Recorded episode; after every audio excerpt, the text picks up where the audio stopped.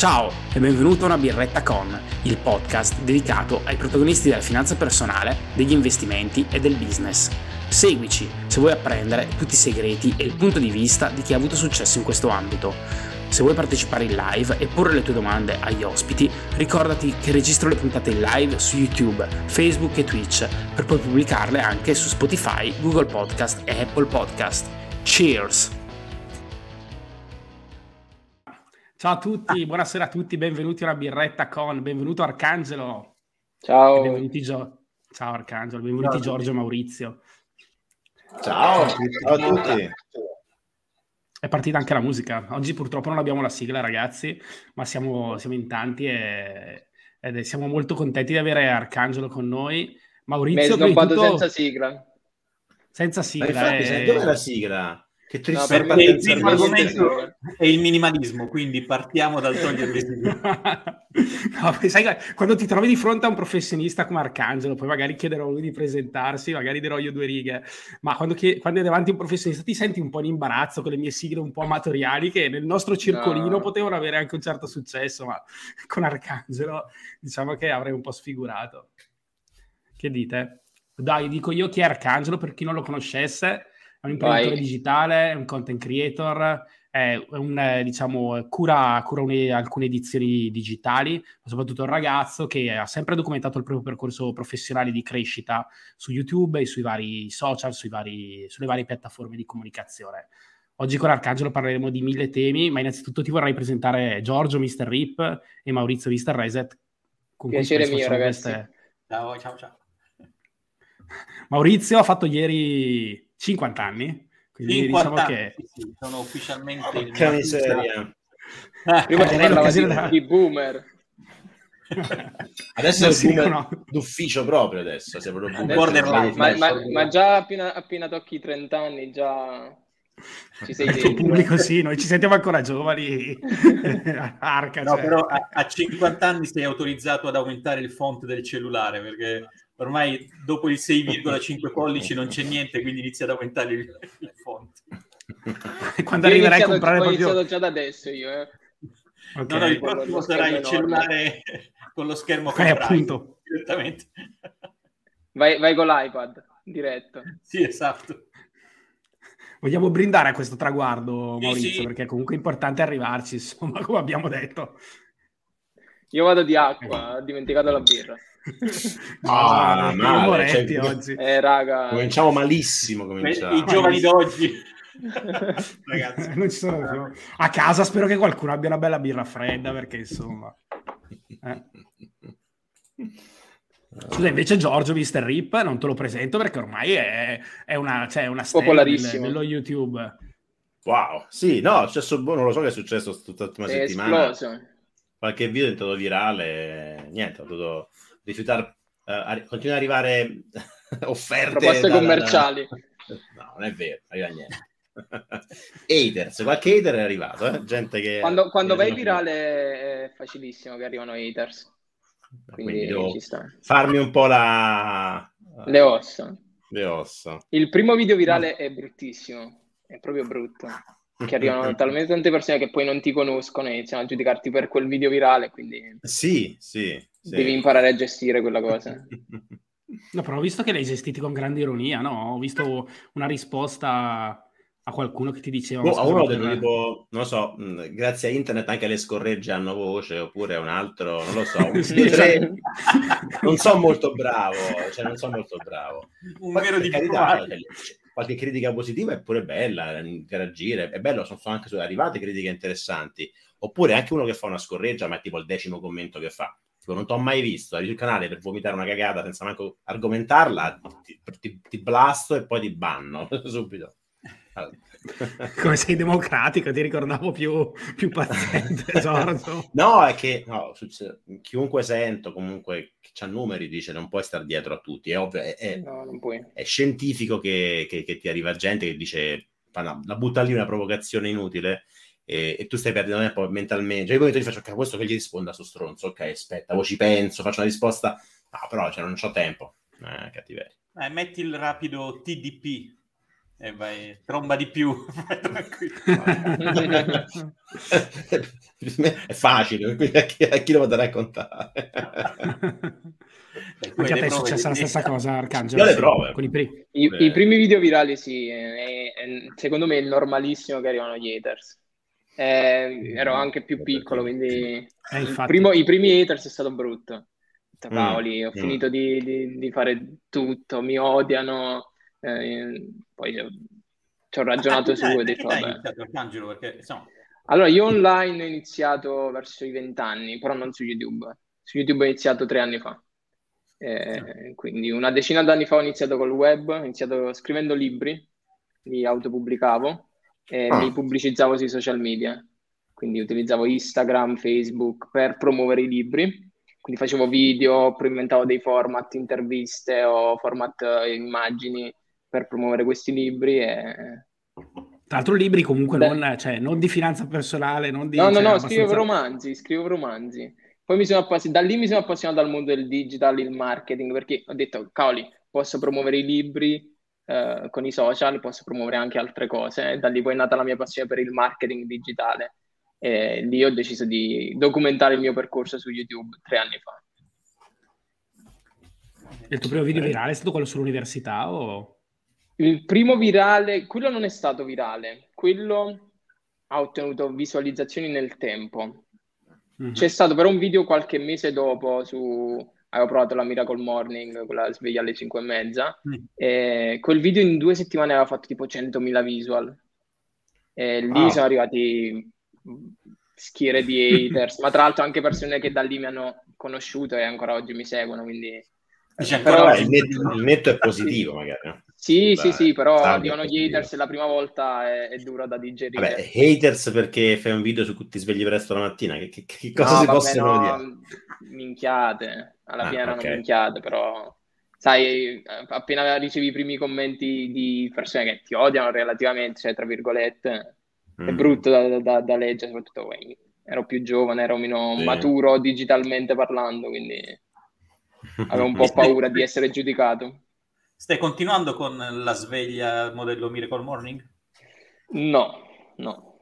Ho trovato i miei ritmi, que- quella, quella roba non mi fa per me. Nel senso, ho imparato a conoscere quali sono i miei orari. Prima, mhm. quando magari anche a scuola mi svegliavo anche più tardi, quando andavo all'università, poi ho imparato a svegliarmi prima per essere più produttivo, però non alle 5 e mezza. Sì, sì, cioè, bisogna trovare il punto di equilibrio. Sì, sì. Tra l'altro, io alle 6 comunque ho fatto un test eh, tempo fa che ci sono praticamente degli animali eh, in base al nostro ciclo del sonno. C'è il delfino, l'orso, il lupo. C'è un test che si può fare, c'è un libro, un test che ho fatto online che ti dice quale animale sei in base al tuo ciclo del sonno per capire in che ore sei più produttivo oppure in che orari ti conviene svegliarti. E io sono delfino, sveglia tra le sette oh. e mezza e le otto. Tu anche, sono bradico, penso. Ma io invece alle 6, quindi diciamo che sono abbastanza allineato alla Miracle Morning. Vedo che c'hai l'anello, quello lì Ora Ring, sì, l'Ura Ring. monitor... Monitoro il sonno, il bat. Sì, tra l'altro quando ho avuto il Covid, mi piace raccontarla questa cosa, uh, a giugno-luglio ho, avuto, ho preso il Covid. L'anello, una settimana prima che il test uh, che facessi il test per il Covid, l'anello mi diceva guarda che c'è qualcosa che non va, vatti a fare il test eh, a fare un controllo. Sì, sì, sì. Perché lo, questo analizza il battito, analizza il ciclo del sonno, è, è fighissimo. E tra l'altro l'hanno usato nell'NBA proprio per, uh, per evitare di, di, contagiare i giocatori nel periodo pandemia. Ah, quindi e proprio rilevava, rilevava sì, sì, sì, sì, sì, sì, perché poi ti, ti misura la febbre. Cos'è? Eh, si chiama Ura Ring, è fighissimo. Attraverso un'app poi ti, ti, monitora tutto. Non vi faccio vedere l'anello perché non si stacca in questo momento, però c'ha dei sensori all'interno che analizza tutto dal battito alla temperatura corporea al movimento. Fighissimo. E cosa hai cambiato con questo anello? Cioè, quale, quale abitudine? Quale... Cioè, che cosa ne allora, tratto? Ecco? Ho notato che se mangio carboidrati la sera dormo meglio invece delle proteine. E il mio corpo va così, quindi mangio più carboidrati la sera che durante tutto il giorno, in modo tale che mi lascio i carboidrati la sera e così dormo meglio. E lui ti dice proprio il deep sleep, oppure se ti svegli di notte magari tu non te ne accorgi, però uh, hai dei disturbi del sonno, gli dice guarda in questo orario qui ti sei svegliato, c'è qualcosa che non va, il tuo corpo era accaldato, oppure non so, i battiti del cuore erano accelerati, cioè ti analizza tutto, è fighissimo. Eh, diciamo che vedo dei attimo, figli. faccio un attimo lo sborone che ho ricevuto un sensore uh, di una startup americana uh, che in teoria questo qui te lo devi mettere sulla spalla e c'è un piccolo... Ah, ho capito qual è, ho capito qual è. Per due settimane ti fa monitoraggio del livello di insulina, ah, sì, sì. di zuccheri con l'app, sì. è, è, per, è, per, è, per, sportivi veri, uh, però ce l'ho. Il in realtà, anche. Glucosio, anche sì, il sì, glucosio. Sì, ho capito qual di qualche cosa, non, infatti non, ho sbagliato, non insulina intendevo dire glucosio. E... L'ho avuto perché tramite amici, insomma. No, così. No, però devo che te l'ha dato perché sei un influencer, fai quella roba lì. Che... No, però un mio amico che ha un canale Telegram, eh, Instagram con eh, non molto, qualche numeretto, eh, gliel'ha chiesto, gli hanno mandato 5 di questi sensori gratis. Eh, ah, uno me uno. Eh, sì, me l'ha dato uno a me, devo provarlo. Solo che per come sto mangiando adesso, se lo metto direttamente dentro la torta, sto sensore qua misura più o meno uguale. Ho detto no, voglio, voglio usarlo. Sei goloso? No. Eh, che miseria. E poi è Natale, ho usato questo sensore a Natale. Madonna. Scoppia. Un suicidio, un suicidio. È come la puntata di X-Files dei Simpson, no? Che c'è la macchina al test della verità con eh, Mulder con, e Scully, da vecchio. Infatti, tipo, questa macchina rileverà ogni tua bugia. Hai capito, Mer Simpson? Sì, e buh, scoppia. Quindi aspetto a usarla. Grande. C'è il mio Ma... bel Fitbit, fa stesse cose. Più o meno. Fa il suo lavoro, sì, sì, sì. Merita, merita. Io non monitoro niente, ma è meglio così, insomma, in questo momento è meglio così. Meno sai, meno sai, meglio è. Beata ignoranza, vai tranquillo, vivi tranquillo. Ma ti... Ba- vogliamo, parlare... Mm? vogliamo parlare un po' di minimalismo, Arcangelo? Vai. All'inizio soprattutto della, della, tua carriera su YouTube, i tuoi video, i primi video erano a tema... Cioè, diciamo che il tuo canale è molto vario, quindi non so se lo vuoi dire, però diciamo che affronti veramente tantissimi argomenti e poi nel tempo eh, ti sei evoluto tantissimo. All'inizio sì. eri molto focalizzato, comunque uno dei temi che hai trattato è stato quello del minimalismo. Volevo capire sì. come era nata questa questo interesse, che cos'era per te il minimalismo, eh, se era cambiato nel tempo, se si era Si collega un po' al discorso che ho fatto al TED dove c'eri anche eh, tu. Eh, sì. eh, io venivo da un periodo della mia vita un po' difficile, avevo da poco perso mio padre. Eh, quel periodo lì avevo deciso di non scrivere più libri perché dovevo iniziare a lavorare, sai, dovevo stare vicino alla mia famiglia e tutte quelle cose che succedono dopo un evento del genere. E praticamente ho visto questo periodo in cui stavo male, non mi piaceva più la mia vita, ho dovuto abbandonare i miei sogni, stavo vivendo una vita che praticamente non, non mi piaceva. E ho scoperto il minimalismo navigando su, su Google e ho capito che dovevo lasciare andare un bel po' di cose nella mia vita e capire di che cosa avessi bisogno per, per andare avanti per realizzare i miei obiettivi. E così ho deciso di sposare questa filosofia che è il minimalismo, che non vuol dire fare la sceta sulla montagna o non vivere dignitosamente, ma significa capire di che cosa tu hai bisogno e scegliere di, di vivere con, con quello. Eh, no, molti pensano, magari in quei video lì mi commentavano, eh, ma è un MacBook, non puoi essere minimalista. No, il minimalista non è che non si compra il computer o non si compra i vestiti o non mangia per essere minimalista. Io ho bisogno del Mac per editare video, ho bisogno di quella cosa, per esempio non ho bisogno dell'auto, non la compro. Eh, minimalismo e frugalità sono cose un po' diverse, hanno molto overlap, sono cose un po' diverse. Minimalista non è quello che, che rinuncia, è quello che rinuncia a quantità di cose, non a qualità sì, di cose. Per cui il minimalista può anche solo, come dire, eh, ordinare sushi tutti i giorni, però rimanere minimalista. Sì. C'è spesso overlap con il consumismo e con la frugalità. Però, e lì in quel periodo poi mi sono appassionato alla finanza personale eh, principalmente con risparmio perché volevo mettere da parte un po' di soldini, e quindi ho iniziato a studiare con Dave Ramsey, all'epoca c'era solo in inglese The, the Total Money Makeover, eh, come risparmiare i primi soldi, il fondo d'emergenza, il fondo risparmio, e tutte queste cose ho iniziato a documentarle sul mio canale YouTube. E lì poi Early Retirement Extreme l'hai letto? Il libro Quale? di Jacob Lundfisker, Early Retirement Extreme. No, Eh, mi manca. è questo verde che ho qua. Ok, E, segno. beh, è abbastanza, oddio, eh, diciamo, è molto filosofico e, e Si, minimalista. av- si avvicina al movimento FIRE. si avvicina a Fire, eh, ok. ehm, però è più filosofico che, che- che Mm, finanziario. sì. Quindi lo trovo per un minimalista è un, è un ottimo libro quando parla anche delle- delle- dell'uomo rinascimentale, del saper fare più cose in modo da avere meno necessità e aver- dover pagare meno cose esternamente. Trovo che sia eh, molti minimalisti che conosco ehm, l'hanno letto, insomma. Lo leggerò. Sì. Hai fatto praticamente un percorso molto simile al mio perché anch'io in un momento molto difficile, per pura coincidenza, eh, ho visto il documentario del minimalismo, quello su Netflix, e, e da lì ho Quello di iniziato- Matt Lavella. Eh, sì, esatto, il primo. E, e lì poi, seguendo i due, c'era Oh. una puntata in cui cioè, c'era a un certo punto li ho trovati ospiti di Dave Ramsey. Ho Chiedo iniziato scusa, Dave eh, Ramsey.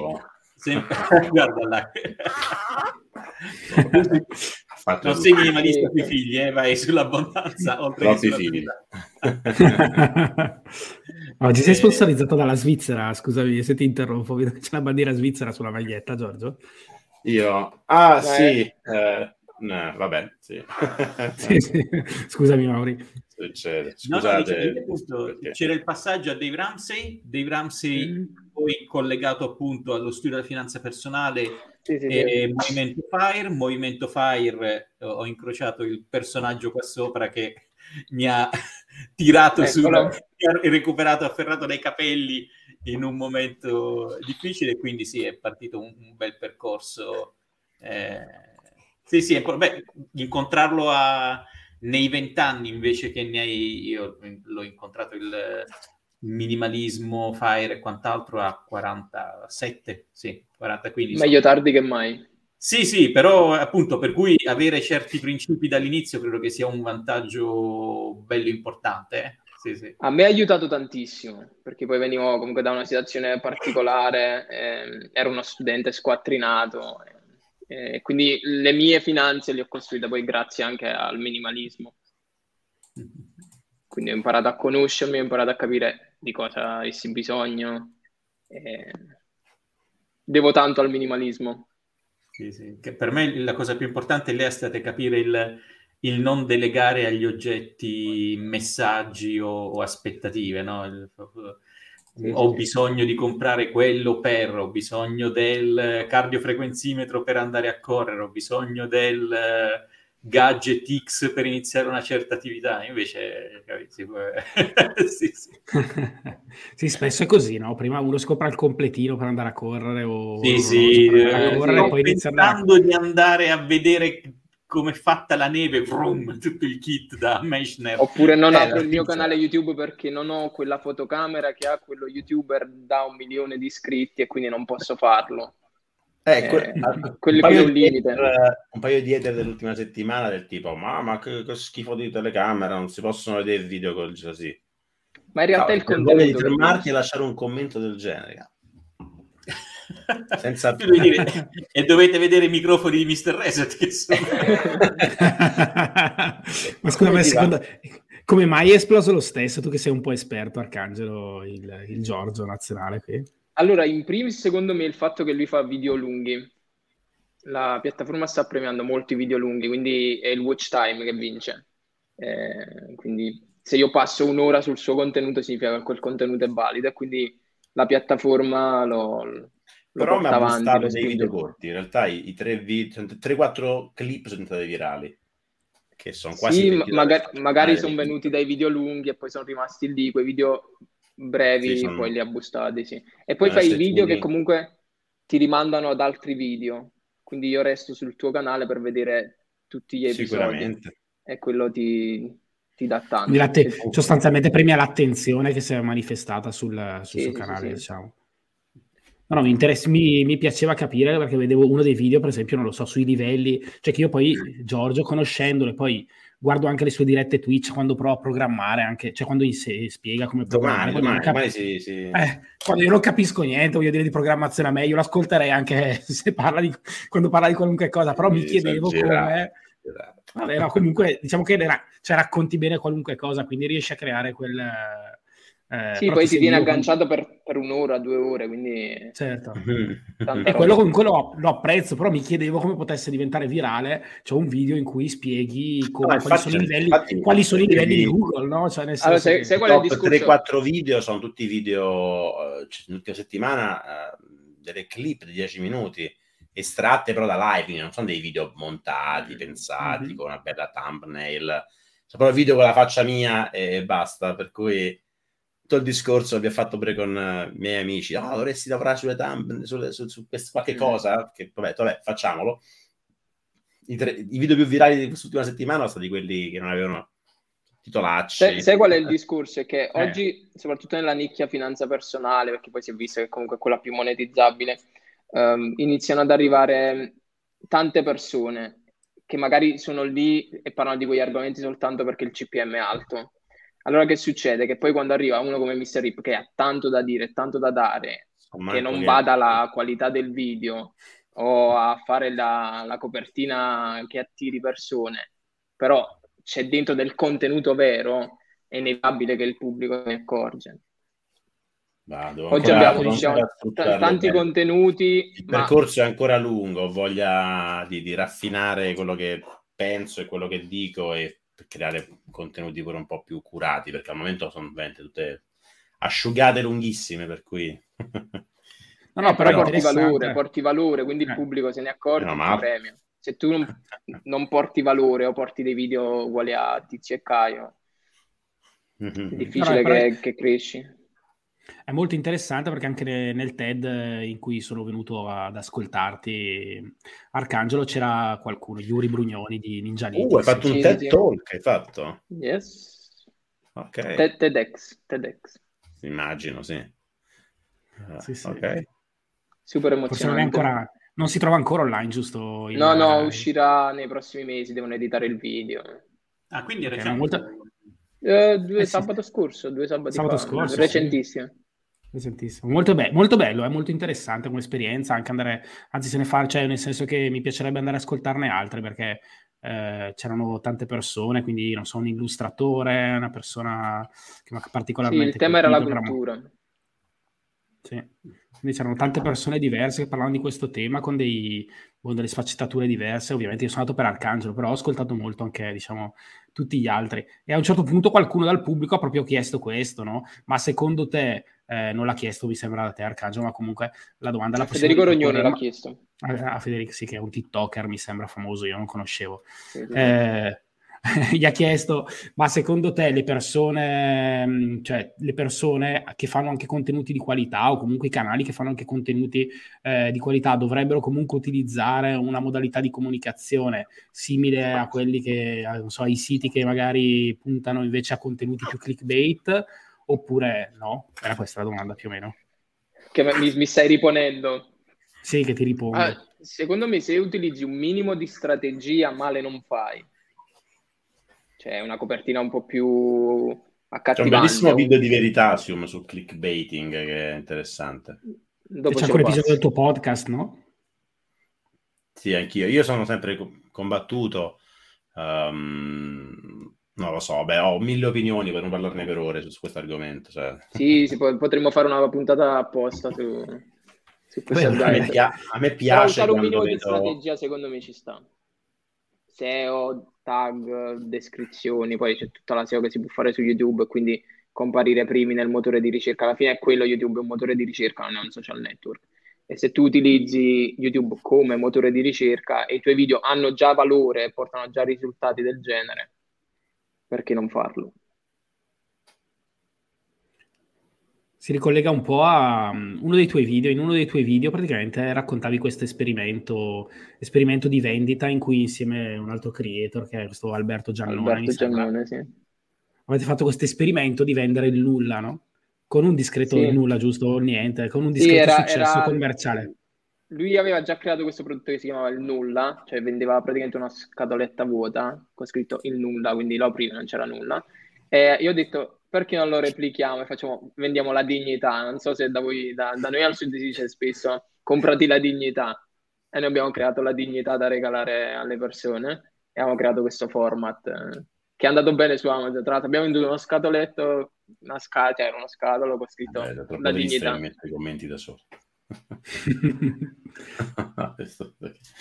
Grazie Marco, sono emozionato. Wow, lo riclicco, l'ho, l'ho selezionato. Ah, grazie, molto contento. Marco, questa cosa del nulla è fighissimo. C'è un tizio che ha venduto i primi N- NFT vuoti, quindi Bello. nothing, un NFT che è niente, e quindi ti puoi comprare il niente. E, essere... e poi ci sono 100 copie soltanto, quindi uno dei 100 niente puoi comprare. Fighissimo. Il suo wallet mi sa che non è tanto niente. esatto, esatto. Ho fatto una quantità di soldi sufficienti per andare in Fire, per cui pensa Pensa, c'è qualcuno all'universo che potrà un domani dire: Io ho fatto vivo di rendita grazie per fatto grazie a NFT. De, niente, niente. Bellissimo. Io sto creando i pixel in realtà. Volevo fare un NFT per ogni pixel, ogni combinazione RGB. Sono 16 milioni, una bella collection. Però uno può comprare i pixel uh, con questa combinazione di numeri, no? Vabbè, c'è la famosa merda. Mi sta, mi sta piacendo un sacco.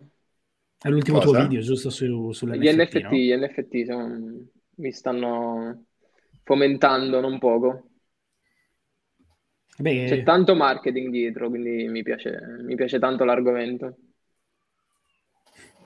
Diciamo che qui ci sono argomenti contrastanti, però cioè, c'è sicuramente un interesse no, verso il tema e verso... Poi sembra un po' tutto convergere, no? però metaverso, NFT, cripto, tutto un po', tutto che converge. Comunque, tutto molto interessante. Vedo che Giorgio non si sì, esprime, sì. però. no, no, no, io, cioè, tutt'altro. Pass- eh, la, la, la, live di domani parlerò di solo di NFT praticamente. No, la guarderò, ah, okay. la guarderò. Ah, sei pro o sei contro? Spoiler. Sto studiando, cioè sono... Bravo, sono... bella risposta. Cosa, se vuoi possiamo parlarne anche, un po' gente un po' noiosa probabilmente. Cioè, quando intendi NFT cosa intendi? Cosa vedi in un NFT? Cos'è un NFT per te? Ma guarda, molti si basano sull'immagine base, sulla, di, sulla versione digitale. In realtà sono dei dati che poi ti possono permettere di fare altro, quindi utility token. Quel tipo di NFT a me affascina. L'immagine, okay, ah, l'arte digitale a me non affascina perché è fine, a se stessa, eh, è fine a se stessa.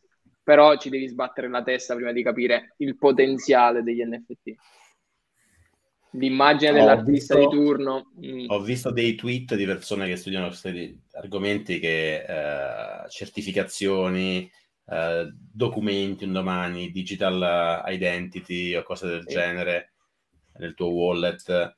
C'è un tizio che mostra come un domani pot- sarà possibile applicare per una job position e iniziare a lavorare 30 mm-hmm. secondi dopo.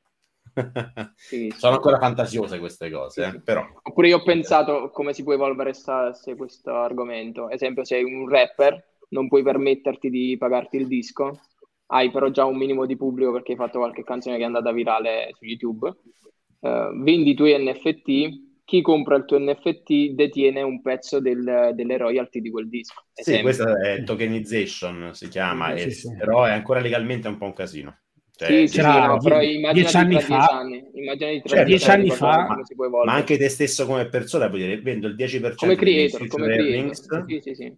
Ah, esistono dieci anni fa c'era, c'era Sella Band con cui potevi finanziare una, una, band comprandoti diciamo i diritti dei futuri CD io ho partecipato ovviamente ovviamente fallita però ai tempi eh ma dieci anni fa era una cosa, diciamo, avveniristica, non c'era magari lo strumento, l'idea c'era, perché le idee non sono mai troppo, eh. troppo difficili. Poi dopo è... Oppure pe- pensa alla Rowling, che nessuno voleva pubblicarle il libro.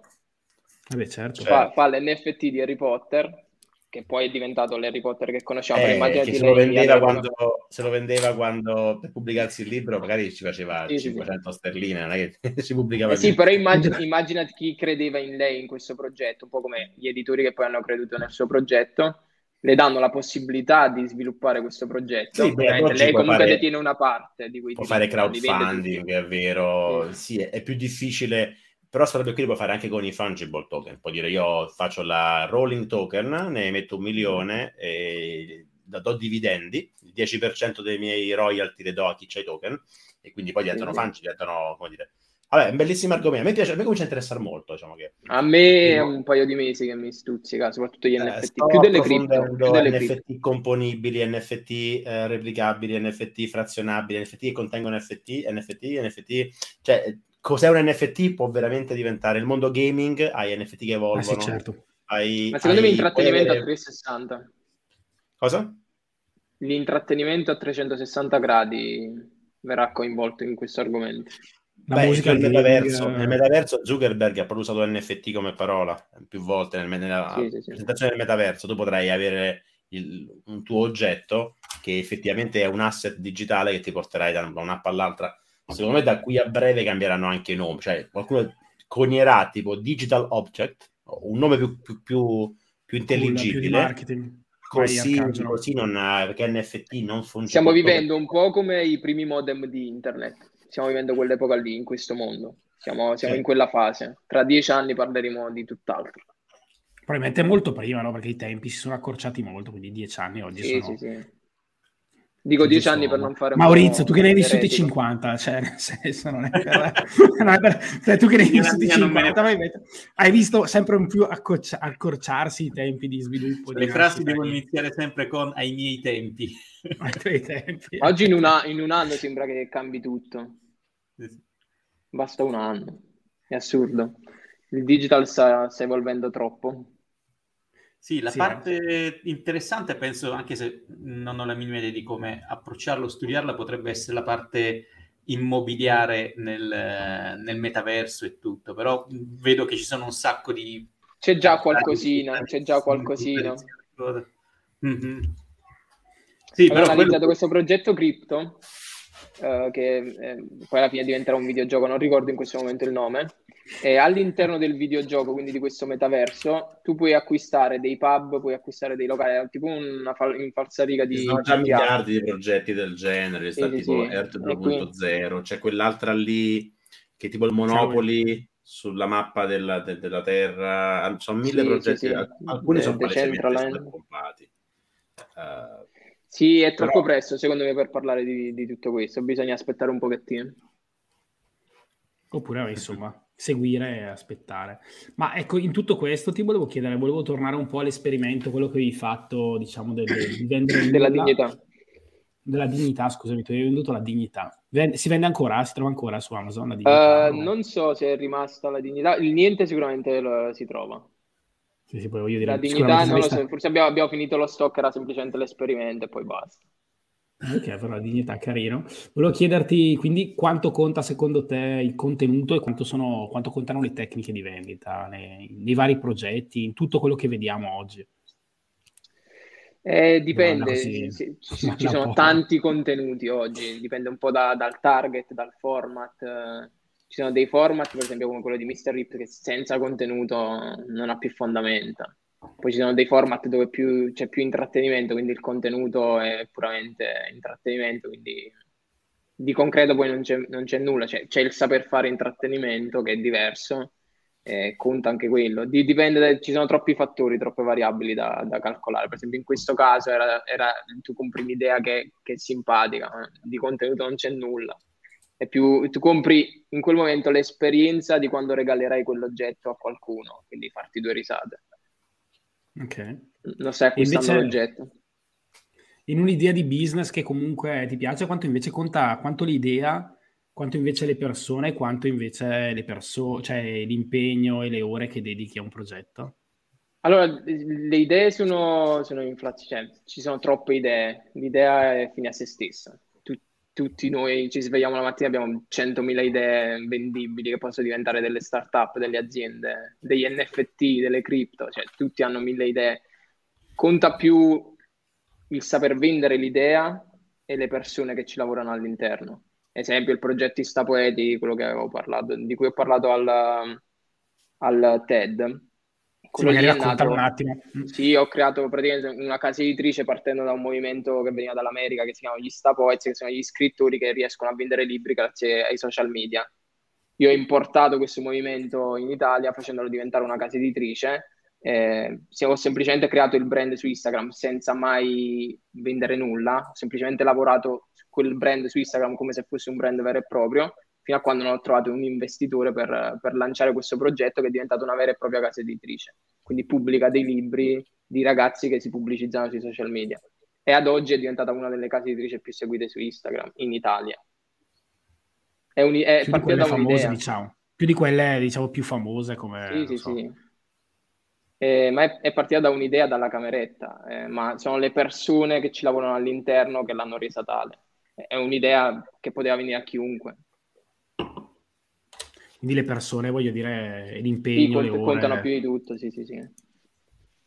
Sì, sì, sono d'accordo. Se, senza quello spesso... un progetto non va avanti. Cioè, perché immagino che anche... fossi rimasto solo io in quel progetto, eh, mm. probabilmente sarebbe rimasta una pagina su Instagram e basta. Mentre ho inserito all'interno, cioè si sono create delle figure all'interno che l'hanno resa tale. Mm-hmm. Sì, sì, molto vero. Molto vero. E... Però è vero che al... con una semplice idea oggi puoi fare business partendo dal web. Ok. Quindi è molto facile fare idea business, qualsiasi però... passione. No, troppo facile no, devi avere comunque delle competenze. Però è fattibile. Cioè puoi trasformare una passione in un lavoro. Che sembra una fase fatta oggi online, che vediamo tanti dicono no, la passione la trasformi in un lavoro. È fattibile, basta poi saper fare squadra, creare un team, prendere persone che hanno le competenze giuste per realizzare quella determinata cosa e piano piano quel progetto poi prende vita. Ok. E come le trovi le persone? Online, eventi, principalmente facendo networking. Perché mettendoti in mostra, un... mettendoti, ah. anche mettendoti in mostra sui social, magari mettendo in mostra, per esempio, sta poeta è nato perché io ho messo in mostra quel progetto su, su Instagram se non l'avessi creato, probabilmente nessuno ci, ci, avrebbe messo soldi all'interno. Io, quando ho trovato poi qualcuno che investisse all'interno del progetto, il progetto era già partito, mancava soltanto il prodotto. Ok, quindi mancava diciamo il, la, la, pubblicazione mancava dei libri, ma c'era, c'era mancavano i soldi. mancavano i soldi. Però eh, io ho una mia teoria, che poi questa teoria la porto avanti da quando scrivo libri se non credi tu in te stesso, se non, non, investi tu nelle tue idee, chi altro lo farà mai? Cioè, se tu non metti in mostra quella tua idea, se è così geniale o per te è tale, se non lo metti in mostra, chi, chi, chi investirà mai in quell'idea? Quindi insomma, ci devi credere, devi anche... Sì, sì, sì, cioè avere l'idea e basta è fine a se stessa. Tutti abbiamo mille idee, però se non la concretizzi un attimino non puoi andare da qualcuno con ho oh, questa idea, facciamola. Quello dice sì, bravo, però. No, perché spesso eh, ti, ti confrontino con delle persone, a te succederà probabilmente tutti i giorni, che ti dicono no, ho avuto un'idea geniale, non puoi capire. Eh... Sì, arriva un botto di DM così.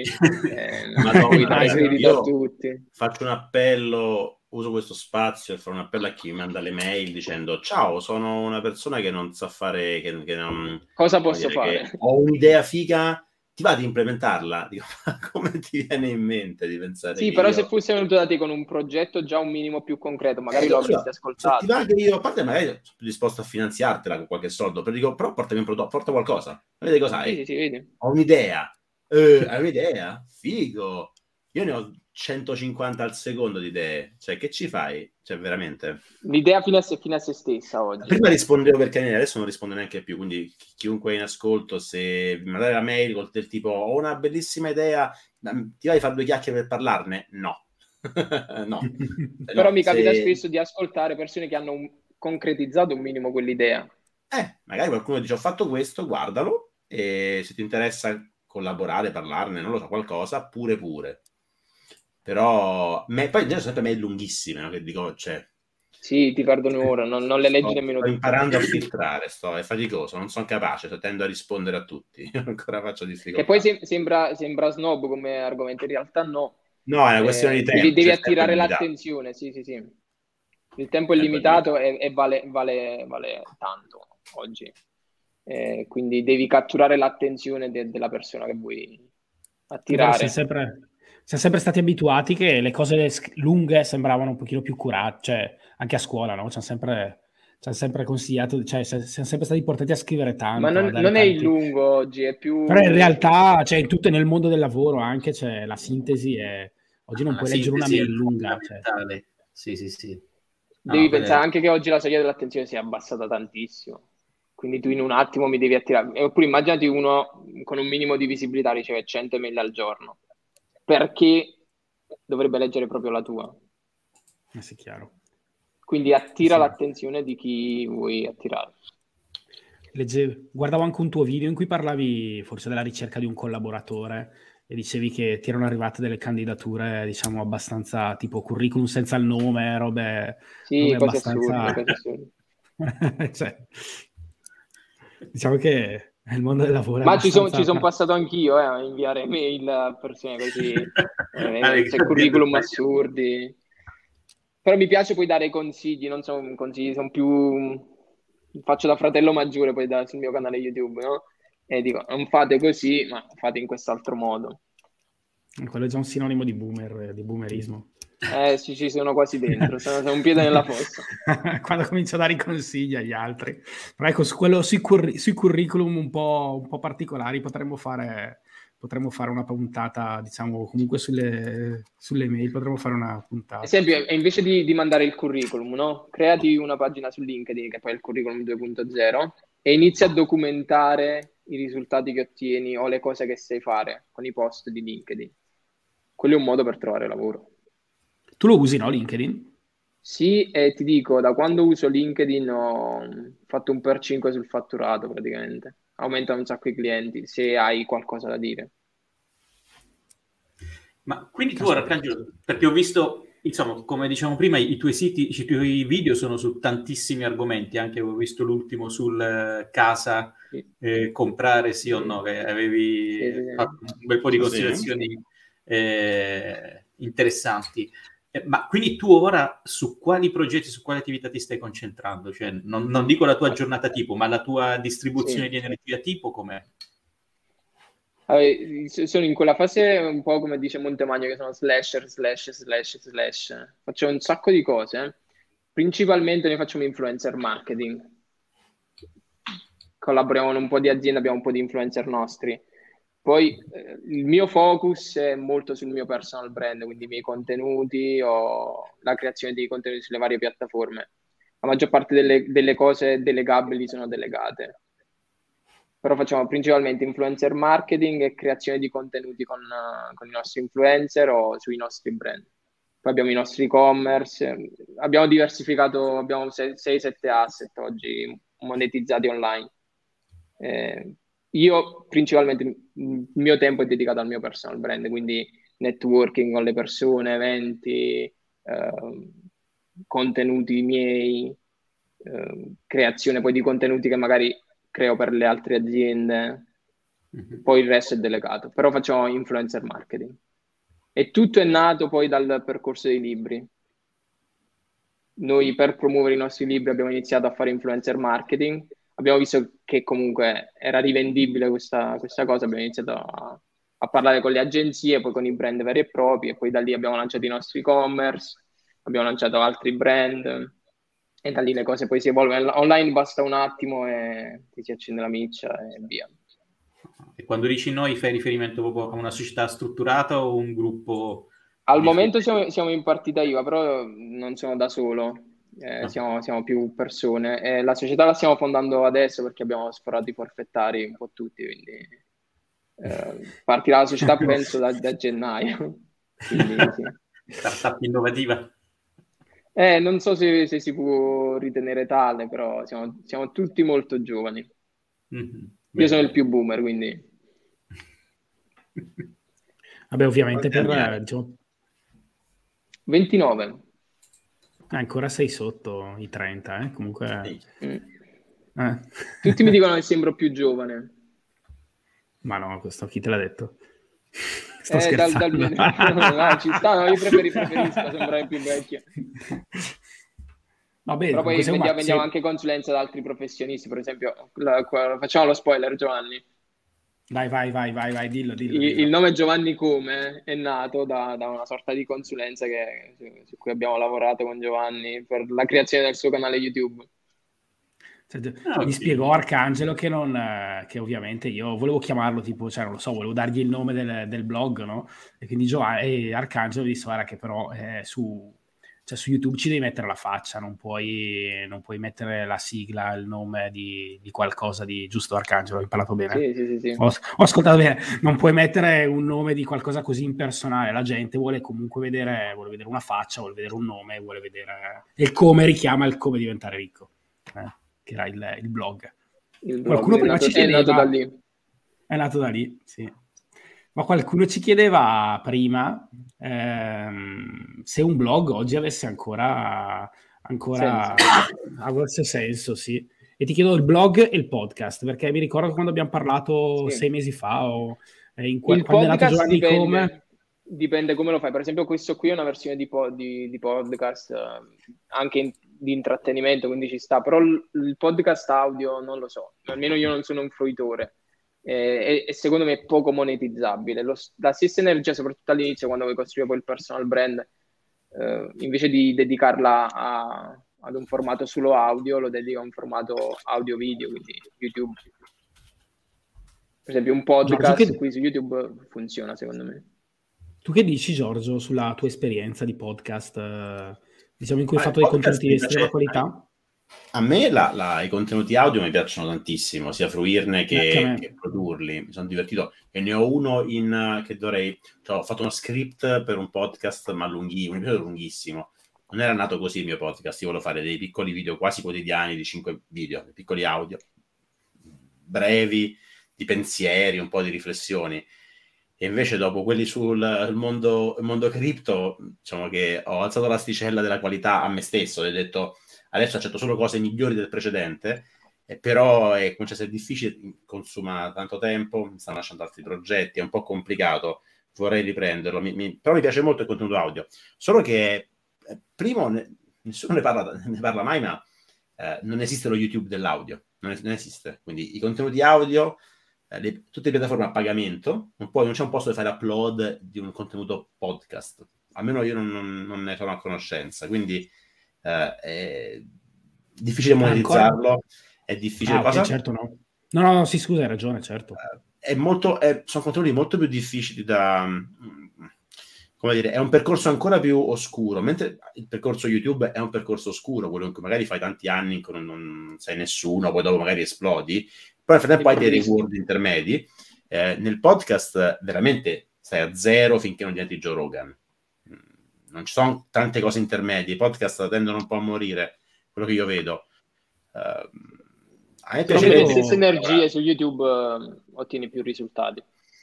Però vedo che c'è un pubblico, totalmente, un pubblico totalmente diverso, comunque un'occasione di ascolto totalmente diversa, perché il, il podcast lo ascolti, che so, in, in, in, auto piuttosto che quando mentre fai sport, cosa che invece magari YouTube è più difficile da, però se tu fai per esempio il format Muschio Selvaggio di Fedez e Luis Salve e lo mm. ricarichi su Spotify come certo, podcast. Certo. Come facciamo anche noi. Per esempio la puntata che abbiamo fatto no, oggi qui. Dico Joe Rogan intendo dire loro. Cioè intendo no, dire no, persone che hanno un accordo con Spotify, se no se tu sei, tu sei nessuno che fai. Cerchi una piattaforma su dove mettere i podcast e... Sì. Mm. Eh, nelle mm. domande ci chiedono il blog, secondo me il blog funziona. Il blog il blog funziona ancora. Cioè, secondo me ci sta. Però in...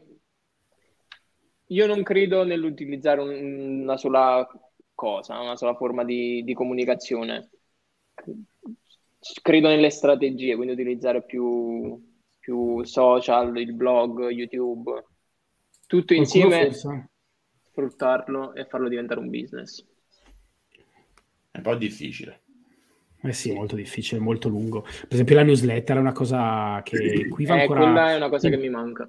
La newsletter è una cosa, che... è una, è cosa interessante in realtà, a me quello piace, piacerebbe, però è anche lì il lavoro. Il lavoro scritto l'ho fatto per tanti anni, mi è piaciuto tantissimo, ho fatto networking, è stato molto molto bello, cioè, il mio blog è nato tutto da lì, eh, però è faticosissimo, non so come facevo, non so come facevo. È vero che era un, un esercizio di deep work, in cui mettevo lì, scrivo per ore in silenzio, non avevo ancora tante figlie, Quante ne hai? Quante ne hai? Tre. Oh, Qui quando, quando sento dire uh, si trovare gli abiti, sveglia presto, queste cose qua, o se non hai figli è tutto fare, fai quello che cavolo vuoi, esatto. o drogarti, 5 ore libere le trovi. Se hai figli devi quando la vita è ancora tua, puoi organizzarla. La, la differenza tra il blog e il canale YouTube è che con YouTube fidelizzi di più e quindi poi ottieni più risultati, non dico velocemente, ma quasi Beh, più io ho visto che ovviamente, cioè, grazie al blog che anche se no su YouTube non sarei neanche mai arrivato, uh, però l'immediatezza anche, anche dei feedback, se vogliamo. E per come l'ho fatto io poi YouTube, sono partito con cose molto di nicchia, per cui lo zoccolo, chi mi seguiva dall'inizio è, è super fedele e ci scambiamo messaggi, riconosco le, le persone, riconosco le, molti di coloro sono ormai, ormai miei stretti collaboratori. Quindi Come se fossero i fondatori del tuo, del, tuo del mio CDA. Ieri sera, grande meeting, qui Al, se, se, se, se la sente, può dire c'era anche lui. dal vivo, dal mio coworking, tra l'altro eh, è divertente, mi piace molto, quindi a me piace, a me piace, piace creare gruppi, piace fare networking, tutto là. E temevo che quel, col video ti, ti, alieni un po', invece no, invece trovo che ci sia modo per fare gruppo, per farne, per, per dialogare, per... Uh, uh, questo a me piace tanto, l'aspetto che più mi piace, se vogliamo. Ok, bisogna capire con la crescita, anche, con la crescita, la crescita, la crescita non eh. controllata la temo. in questi giorni la sto un po' soffrendo. Mi fa, mi fa piacere, eh, sto lì a rifresciare le metriche e mm. oggi dico già oggi c'è il declino, è finita la, la parabola ascendente. Oggi penso... Eh no, è lì, è lì, che inizia il gioco duro. Là devi perseverare, eh. non per ottenere sempre quei risultati lì, ma per alzare sempre di più l'asticella. E là eh. si vede chi, chi, va avanti o meno. Perché cioè, è facile avere il giusto. Basta che un video va virale. un giorno in cui non faccio mille nuovi iscritti e sarà drammatico. Ragazzi, iscrivete, siete già iscritti qui. Sono tipo cinque giorni che faccio più di mille al giorno di nuovi. Oggi sto a Oggi sto a più 600, è drammatica. chi, chi cazzo da mai? Crollo. Vai, vai in depressione. no, un po', dro- un po', è doping, un po' vedi queste metriche e dici, sì, sì, sì, cavolo, wow, che figata. Però la crescita così incontrollata porta gente che non era, rob- non era gente tua, non era gente che vuole rimanere. O quantomeno, se io ho, faccio contenuti di un certo tipo, faccio un video in cui faccio il pagliaccio e arriva gente per il video del pagliaccio, Dopo quando faccio contenuti diversi dice ma scusa ma tu Peppe, non eri il pagliaccio? No ragazzi, per sei anni ho fatto un'altra roba. fa strano che la maggior parte della gente che mi conosce mi conosce dal 2021 e basta e quindi tutto il mio passato. Da, da, quale, video, da quale video stanno arrivando gli iscritti? Uh, in questo periodo qua due o tre video, uh, due o tre clip del mio canale, una um, su affitto contro acquisto, um, okay. Forse è un tema che va, va, va hot. Sì, sì, sì. Eh, un altro paio su clip da vita in, vita in, Google, cioè parlo di come funzionava in Google. Bello. E hanno fatto, cioè penso che fino a una settimana fa il video più visto aveva 10.000 views, adesso ce n'ho, ce n'ho tipo 5, una, uno penso 60, 70.000, non lo so che è successo. Aspetta che... Però vedi, tu hai una bella storia da raccontare, alla fine è quello che vince.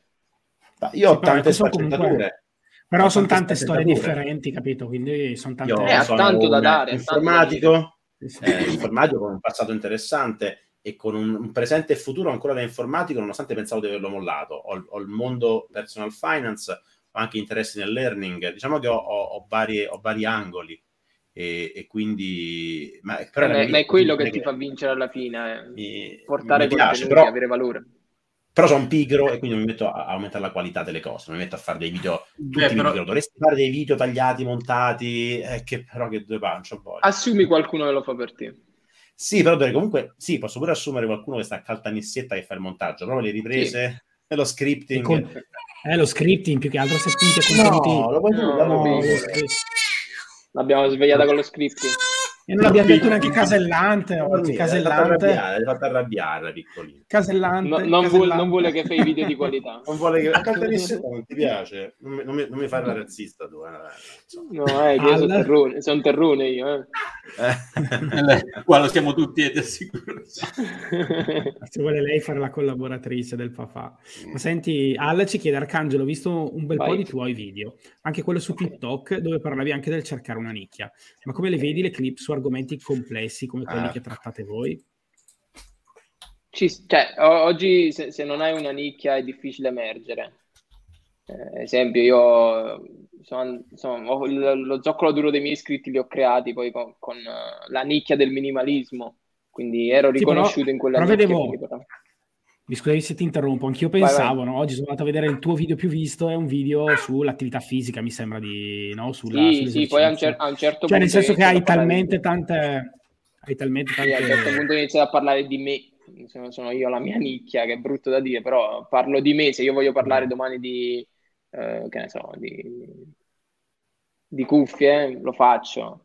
Però trovo sempre la chiave per raccontarmi esempio, ho fatto il video quello lì che dicevi prima su affittare o comprare casa. Quello è un video dove io ho raccontato un pezzo della mia vita perché ho affittato certo. casa nuova. E quindi quella è una scusa Beh. per raccontare bellissima casa nuova. Poi faccio, faccio il video. Sì. Eh, no. no, sì, sì. Eh, non voglio dire è meglio di quella di prima, però ho, ho alzato la qualità di vita. Quindi, Ragazzi, io mi sa che devo abbandonarvi. Devo no. andare a, a, Esatto, sono d'accordo con te. A fare il papà. andiamo a mangiare, purtroppo stiamo messi così. Buon appetito. Vi saluto. Ciao, ciao, ciao. ciao Giorgio, grazie. Sì, sì, andiamo. ma senti, ma invece, eh, appunto, parlavamo un po', cambiamo un po' argomento. Sei arrivato a Milano da poco, no? Come da ti trovi? Volevo sapere. Da un anno? Eh? È già passato un anno? Sì, eh, un annetto. Eh, no, mi trovo bene. Mm, sicuro sento che non è la, la città della, della, vita, non è la città dove vivrò tutta la mia vita. Eh, però eh, Milano è una città che se, se, hai voglia di fare ti dà tanto. E... Eh, infatti, penso l'hai scelta per il networking, no? Per le opportunità. Soprattutto per quello, anche perché poi facendo il lavoro che faccio, eh, Milano è la capitale alla fine non di questo lavoro. mi sta dando tanto lavorativamente parlando però come ti dà ti toglie, che è una città che corre tantissimo e quindi se non corri resti indietro. Eh, quindi tu cerchi sempre di, di, stare al passo e poi a un certo punto secondo me esplodi. Infatti secondo me più di due anni non duro. due anni. E dove vorresti sì. andare? Eh, io sono, più, altri... da, eh, sono più da città di mare. Ok. Però voglio fare un po' di esperienze all'estero anche. Qualcosa eh sì, qualche altra città la voglio fare, sì. Sì, sì, l'estero e... decisamente merita. Mm. Ma l'estero, voglio... diciamo, vissuto in maniera così intermittente, nel senso due mesi qua, tre mesi là, o l'estero... Non lo so, ancora non ci ragiono benissimo. So che tra due anni voglio andare da, da qualche altra parte. E mm. Sto ancora ragionando, capiremo bene poi con la mia fidanzata dove andare. Eh, siamo orientati più verso l'America. Ok eh, però è presto per dirlo, mi, mi, voglio vivere ancora questi due anni, poi decideremo. Un Ma l'America è grande, diciamo così, tiriamo a caso. New York. New York. New York. Sì. New York. Okay, e beh, poi, York, poi sì. a una certa città di mare. E basta, non mi, muovo, non mi smuovo più. ok, hai mai pensato a Brighton per dire è una città di mare? Cioè, dice, Ma sì, insomma, per una città di mare dipende dal tipo di mare. Ecco. C'è già Montemagno lì, mercato Sì, no, ho pensato un po' a qualche altra città in Europa. A me l'Italia piace, a me l'Italia piace, devo dire la verità. Eh, quindi difficilmente lascerei l'Italia. Però no, l'Inghilterra non, non so se mi affascina. Al momento sono in questa fase della mia vita sono più pro America, vediamo, vediamo. Per ora è presto, mi, mi faccio questi due anni e poi decido. Beh, il bello del vivere all'estero è che comunque ti permette, Beh, ovviamente io ci ho vissuto diversi anni, però sempre collegato all'attività lavorativa dipendente. Però sì. in assoluto la parte più interessante dell'esperienza di vita è il, iniziare a confrontarti con persone, luoghi e culture a cui non può fregare di meno del contesto culturale in cui sei cresciuto tu, cioè rendersi conto che tutte le nostre abitudini di vita, routine, cibo, credenze, valori, eh, dalle altre parti vivono tranquillamente avendone altre alternative, alcune migliori, alcune peggiori. E quello è, un bel, è, una cosa che ti mette abbastanza in discussione, no? renderti conto che certo. Ci sono... Che non sì, è come poi, sempre... Poi, se resti sempre nella stessa città non ti evolvi. No, questo cambiare, sicuro. Io, questo è stato il mio venticinquesimo trasloco. Io ho vissuto eh, in Italia, in, eh, fondamentalmente in Puglia e Roma, e poi ho fatto Belgio, Inghilterra e Svizzera. E no, c'è, cioè, secondo me se... devi fare un trade-off, perché ovviamente quando inizi a creare esperienza di vita e lavorativa all'estero, contemporaneamente stai erodendo la parte radici, per cui ti trovi a un certo punto ad avere meno collegamenti e più esperienza, eh, oppure paradossalmente, per esempio, ora che sono tornato a Roma da un mese, eh, i miei punti di riferimento principali a Roma adesso stanno sparsi per eh, l'Europa e per altre parti del mondo. Sei, no? sei di Roma? Fine... No, io sono pugliese. Ah, okay. Io sono nato a Taranto, da cui la birra Raffo, e sono stato a Bari fino alla laurea, poi militare, perché a quei tempi si faceva ancora il militare, e poi mi ero innamorato di Roma, quindi ho cercato lavoro soltanto a Roma e mi sono trasferito a Roma nel 99. Io ho lavorato a Roma per un anno, agenzia di marketing, proprio a Finte bella, bella città, bella città, però sì, non, non, non Roma, Roma, un, po', un po' difficile, è bella, ma è, è difficile, sì, sì. Sì, sì, sì, devi, devi, capirai, to- tornare a Roma dopo sette anni di Svizzera per me è stata un, una bella doccia fredda su molti parametri, però va bene. Ah, oggi mi hanno finalmente la residenza a Roma, do- dopo soltanto un mese e mezzo, oggi mi ah, hanno riconosciuto la, la, residenza, bene, bene. Ma nel, nel, tuo giro, giusto Maurizio, chiedo per un amico, avevi considerato Malta, vero? E volevo sì. chiederti... Io avevo fatto... Stato, eh. Quando avevo deciso di tornare all'estero, dopo aver provato mm. la meravigliosa esperienza di aprire una SRL in Italia, decisi che, dici no, me ne devo andare. E feci una lista di nazioni alle quali ero interessato. Tra l'altro in quel periodo avevo una mh, mm, relazione barra famiglia con eh, compagna, con due figli. E fondamentalmente dissi ok, vediamo i posti dove mi piacerebbe vivere. E avevo nella mia lista l'Inghilterra, ci avevo già vissuto, la conoscevo, Spagna, anche lì ci ho lavorato moltissimo, la conosco, e Stati Uniti stavo considerando la Florida. E, e poi Malta, perché Malta ha questo alone di va e là, la parte finanziaria immobiliare, mh, mm, per cui mi sono fatto... Malta, eh? No, eh, ecco, dimmi, dimmi, dimmi perché mia, no, allora, compagna è in fissa. A, a, me la cosa fondamentale è che atterrando con l'aereo la vedi tutta e già mi, mi acchiappò un senso del claustrofobico non banale. Madonna. E poi eh, sinceramente non ci ho trovato niente di eccezionale, soprattutto per chi eh, come noi viene dal sud, mh, mm, non ti è uguale. né cioè, non è, no, no, nessuno deve, ci deve dire niente a un campano o a un pugliese sì, che cos'è una bella costa, un bel mare e tutto, no? Eh, sì. E questo discorso del... A parte che le chiese, le campane suonano anche di notte, cacchio, cioè il, il ritocco dell'ora per tutta la notte, parliamone. Allora, in casa vicino, vicino a un campanile. No, io avevo questo albergo in centro alla valletta, tutta la notte, ogni ora, stong, le campane. E... Comunque anche a Milano, anche qua a Milano vicino a casa mia, è un bel... Eh no, detto, durante no, la notte, no, qui, qui da meno, qui da meno.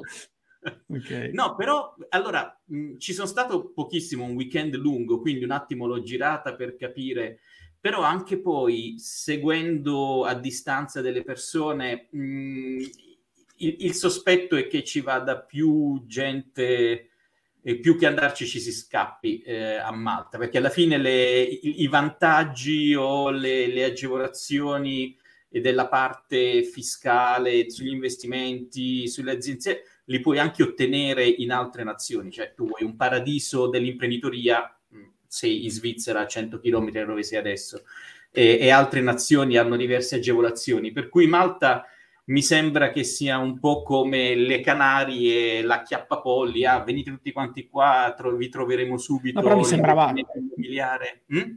Mi sembrava che a differenza di altri posti come le Canarie avesse comunque una comunità finanziaria abbastanza evoluta, poi... Eh, sì, e anche però una serie di aziende che in quell'ambito bisogna... Sai, credo che bisogna... un bel po' di aziende betting. Mm? Anche. C'è un po' di aziende betting. Sì, sì, betting. Sì, esatto, cioè perché, de- perché, hai bisogno delle condizioni eh, giuridiche di Malta?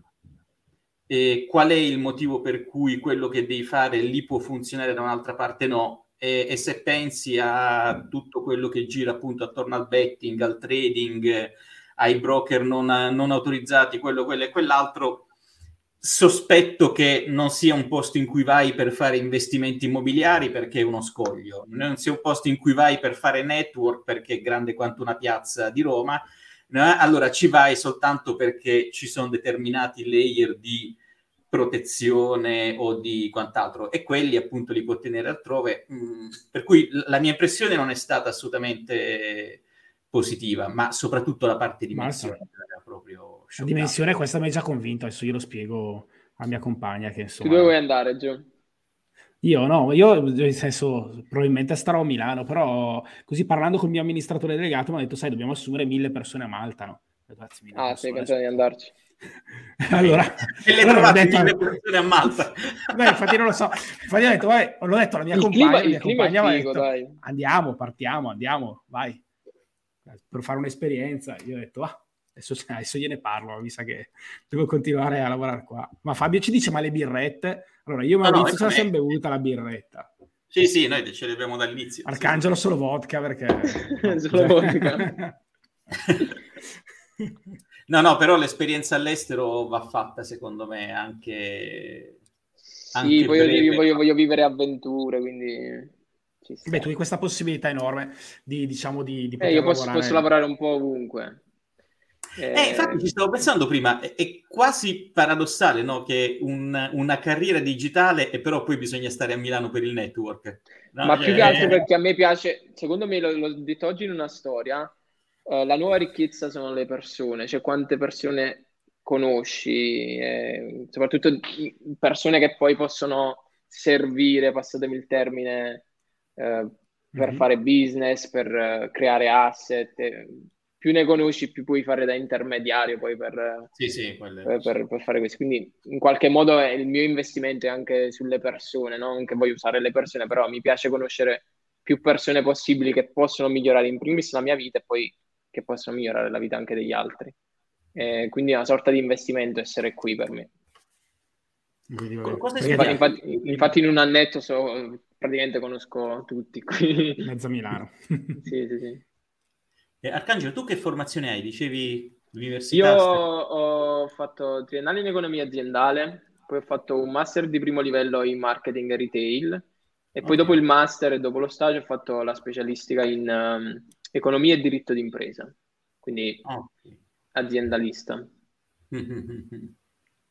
e poi hai detto no, no.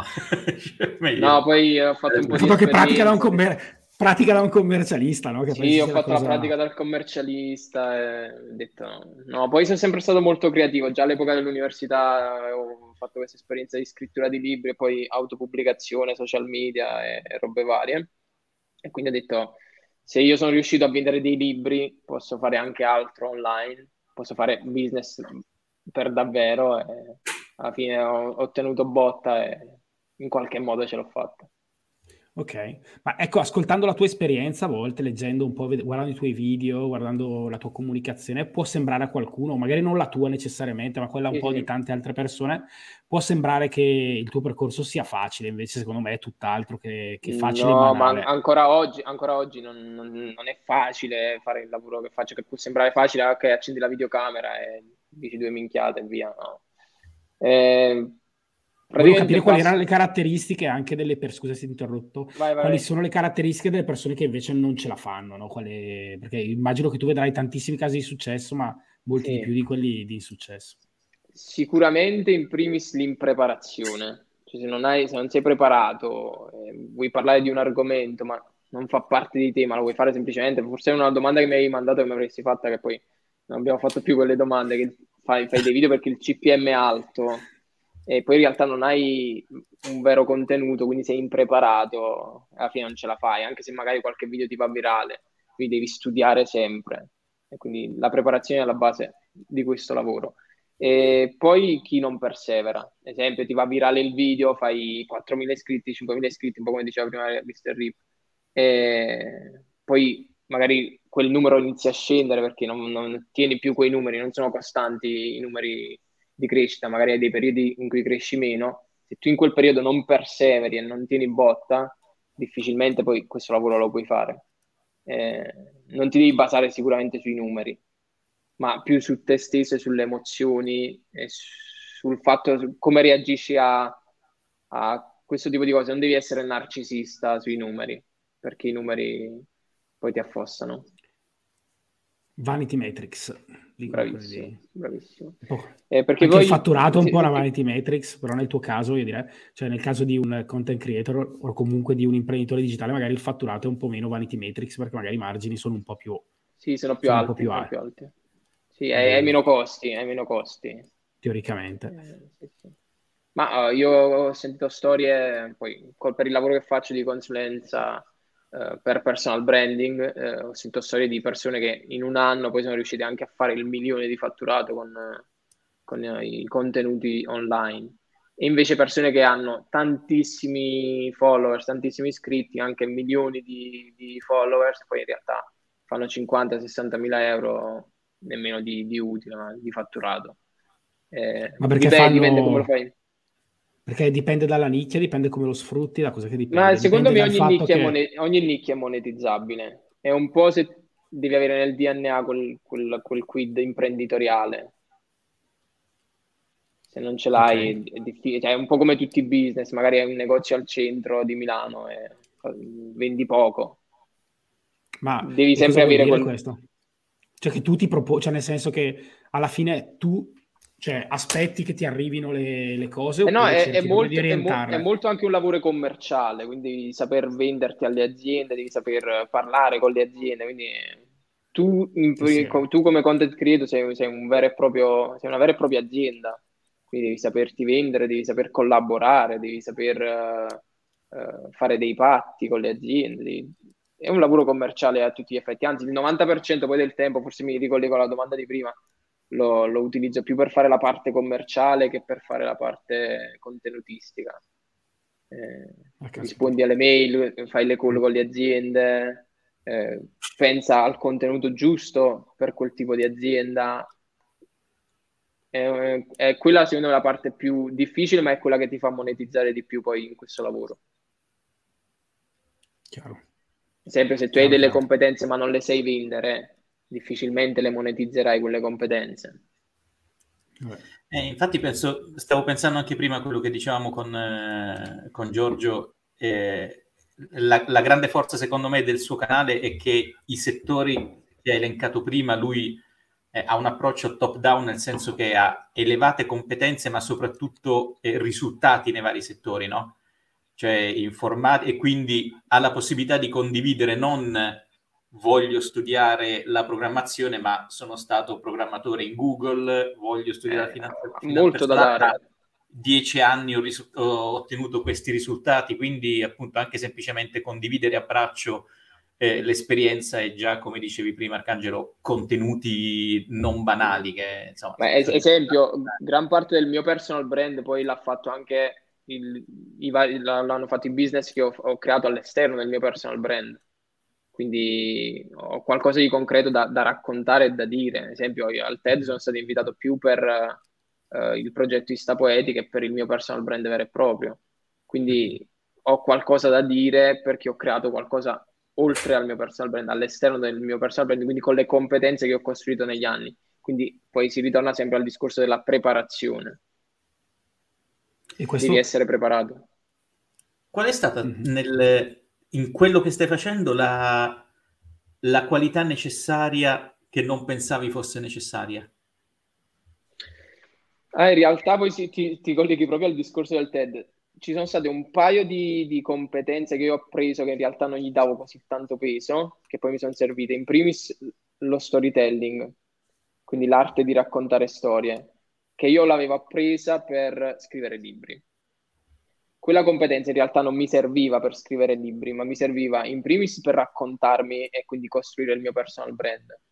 Eh, quindi è una competenza che mi è servita tanto. E poi eh, mi ha aiutato nella parte di, di, di commerciante di vendita poi del mio lavoro.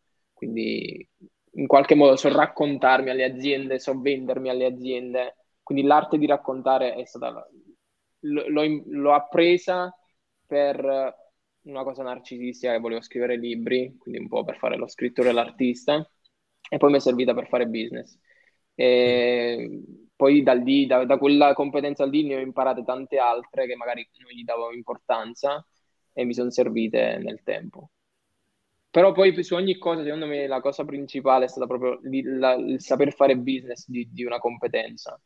Che magari io quella competenza lì la potevo sfruttare diversamente, magari non costruirci dei business. Eh, certo, potevi restare col tuo canale Instagram sì, sì, e avere, sì, aument- fare una collezione dei numeri di... Sì, sì, fare, basarmi sulle, sulle vanity metrics, sì. Eh, però quella cosa secondo me un po' come dice Gary Vee ce l'hai nel DNA, ma la scopri, la scopri col tempo. Quella dote imprenditoriale. Non voglio dire che sono un imprenditore perché è brutto etichettarsi da soli così. Però in qualche modo...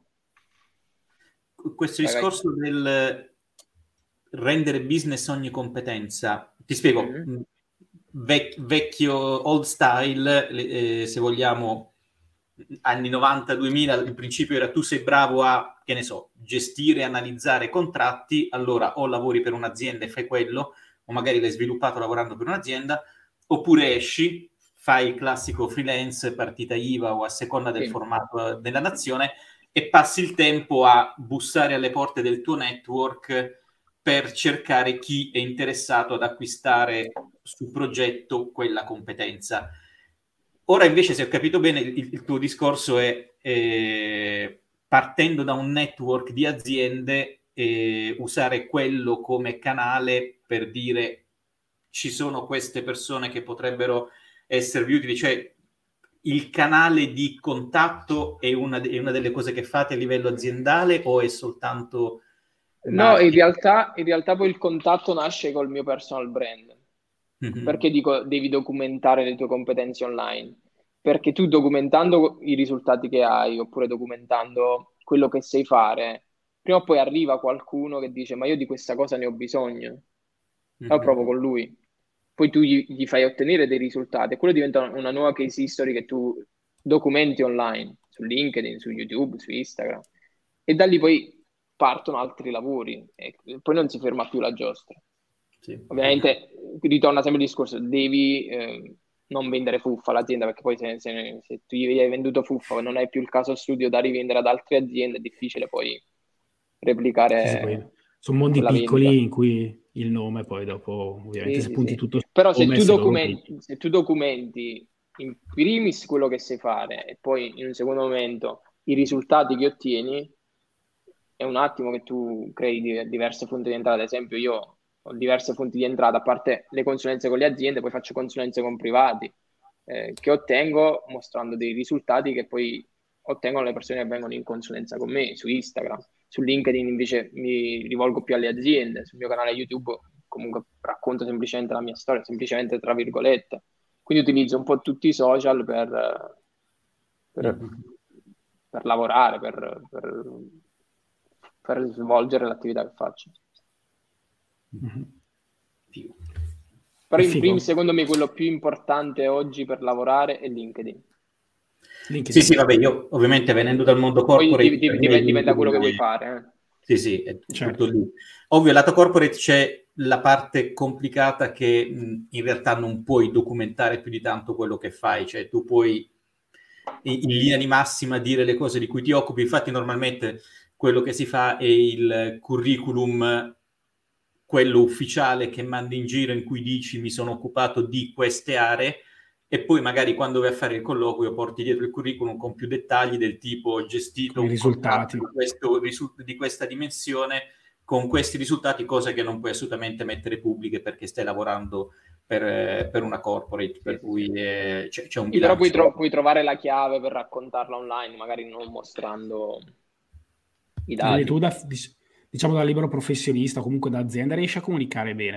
Eh, cosa vedi? Però, secondo me, cioè almeno io quello che noto su LinkedIn, che in realtà eh, spesso ci si trova a parlare più tra colleghi che, che, con, che, con, i propri clienti. Non so se Maurizio ti capita, però nel mio feed, per dire, la maggior parte dei...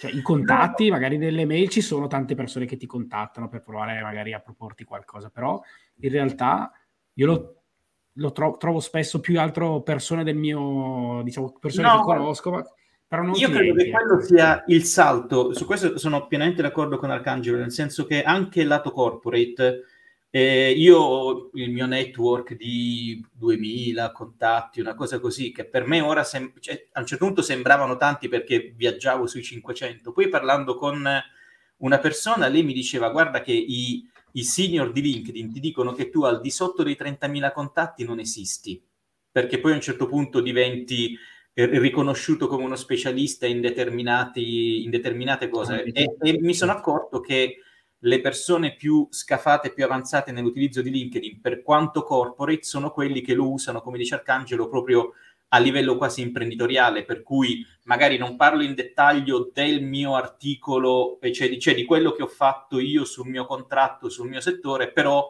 metto continuamente post sull'argomento, anche mh, magari non necessariamente eh, molto approfonditi, però mh, ci sono persone estremamente attive e poi nel momento in cui hai esigenza o di cambiare o di certo. confrontarti, magari hai un... Eh, un network un po' più reattivo e persone che ti conoscono e, e là te ne accorgi anche perché eh, c'è il periodo in cui ti contattano più cacciatori di teste, c'hai più sì, riferimenti, sì. oppure le aziende che ti chiamano per ci puoi fare una consulenza di un'ora perché vorremmo parlare della tua esperienza in quel settore perché noi stiamo eh, quello sì, quello, le attività in quell'area. Però sì, sicuramente la parte di... Cioè, per me LinkedIn è un network strepitoso e è il discorso di avere un network ampio, cioè appunto questi che... Oggi è la vera ricchezza il network.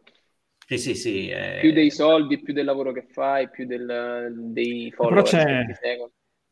Però tipo Naval dice che in realtà se tu hai delle competenze uniche ti verranno a cercare, no? Quindi un po' in contrasto, quindi dice se tu hai delle sì, però chi ti, cerca, chi ti cerca diventa parte del tuo network, se poi tu fai un lavoro con le tue competenze uniche a una persona di quel network, nel suo network ne parla ad altre persone che hanno bisogno di, delle tue competenze uniche e lì rientra poi il discorso di... cioè sono sì, discorsi bisogna... secondo me uguali. Probabilmente si possono convergere, forse prima eh, parti dalle competenze... Cioè, Giovanni, possono venire a cercarti soltanto quando in un modo o nell'altro in qualche modo ti possono trovare hai quelle competenze, perché se sei il miglior no. sviluppatore software sulla caverna, nella caverna su Cucuzzo e la montagna, bravo. Eh, esempio, io, io, conosco tante persone che poi sono bravissime in quello che fanno, ma non lo fanno perché non, non si vendono. Non, vendono non che vendono l'anima al diavolo, ma non si sanno vendere a, sì, sì, certo. a chi di dovere. Eh, restano lì, sono bravissimi, ma resta loro il fatto che sono bravissimi. Quindi sì, se tu resti sul, sul, sul cucuzzolo della montagna, esatto. è difficile. Noi con questa live puntavamo anche un pochino ad aumentare il numero di spettatrici femminili. Vedo che abbiamo Arianna. Ce l'abbiamo fatta. Ce l'abbiamo fatta. Dice l'aumento del guadagno durante la crescita dei tuoi asset ha mai fatto vacillare le tue abitudini minimaliste? Hai dovuto rielaborare negli anni la tua interpretazione del minimalismo? Mm, bella domanda. Uh, allora, allora, allora, allora. Parto col dire, eh, no, le mie vocazioni minimaliste non sono mai cambiate, nel senso che io vivo con quello di cui ho bisogno. Esempio, ancora oggi non ho la macchina, perché so che non ne ho bisogno. Passo molto tempo magari eh, qui al computer, oppure se mi sposto, mi sposto diversamente, quindi non ho bisogno della macchina, non la compro, anche se posso permettermela quando prima non potevo farlo eh, però resta quello un, una conoscenza, di, di, una consapevolezza del fatto che io non ho bisogno della macchina. È normale che aumentando le entrate, adesso posso permettermi una vita migliore di quella che potevo permettermi prima, la qualità della vita è migliorata, quindi ho più spese di prima sicuramente, ma comunque spendo in base a quello di cui ho bisogno. Esempio, uh, fino all'anno scorso io ho utilizzato lo stesso MacBook e la stessa videocamera che avevo comprato quattro anni fa, che erano usate, le avevo prese su subito.it per iniziare a, costruire i miei business, li avevo pagati in totale, se no, 200-300 euro. Era un MacBook del 2011 e una Canon um, altrettanto vecchia. Io fino all'anno scorso, io, anche se potevo permettermelo, io non li ho cambiati entrambi. Cioè adesso so, ho cambiato fotocamera, ho cambiato computer. Ehm, perché pensavo di, di, non aver bisogno di questo cambiamento e io con quel computer usato e con quella videocamera usata ci ho costruito il mio piccolo impero. Eh, quindi in realtà sono rimasto minimalista, ho semplicemente eh, migliorato la qualità della mia vita, che ci sta, però resterò sempre in parte legato a questo movimento. Non sono il minimalista che le persone si immaginano sul cucuzzolo della montagna, come diciamo prima. Eh, poi del resto avete anche a Milano, quindi insomma... Sì, sì, sì, comunque i costi della vita sono cambiati. Ma io credo eh, che... addirittura ti porto... Vai, vai Maurizio, vai.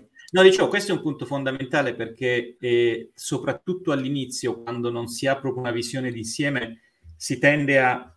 Mh, mm, le spese, io dicevo all'inizio, le spese sono come un gas, prendono tutto il volume a disposizione, no? per cui guadagni tot, spendi tot e fai la, il il pericolo, pericolosissimo upgrade dello stile di vita.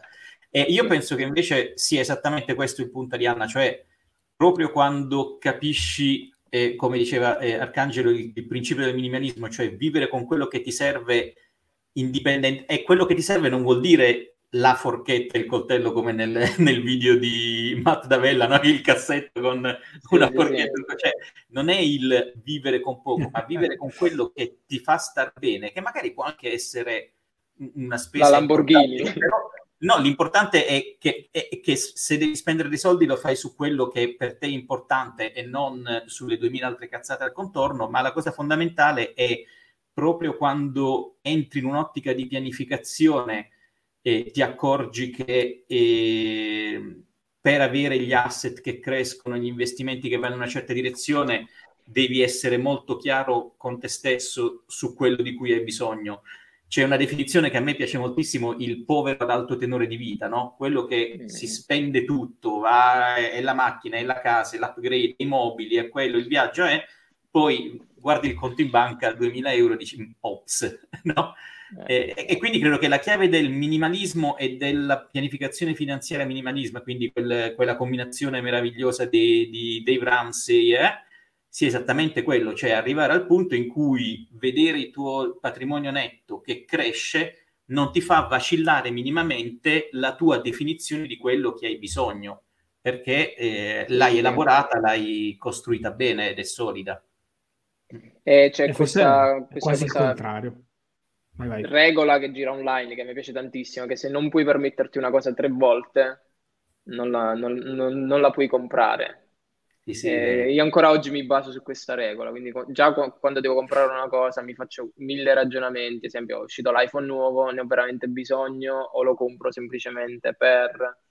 Eh, mi faccio sempre mille domande da bravo minimalista. C'era un video su YouTube di una ragazza che è famosissima per i video del minimalismo, dice i minimalisti sono poveri, spoiler sì.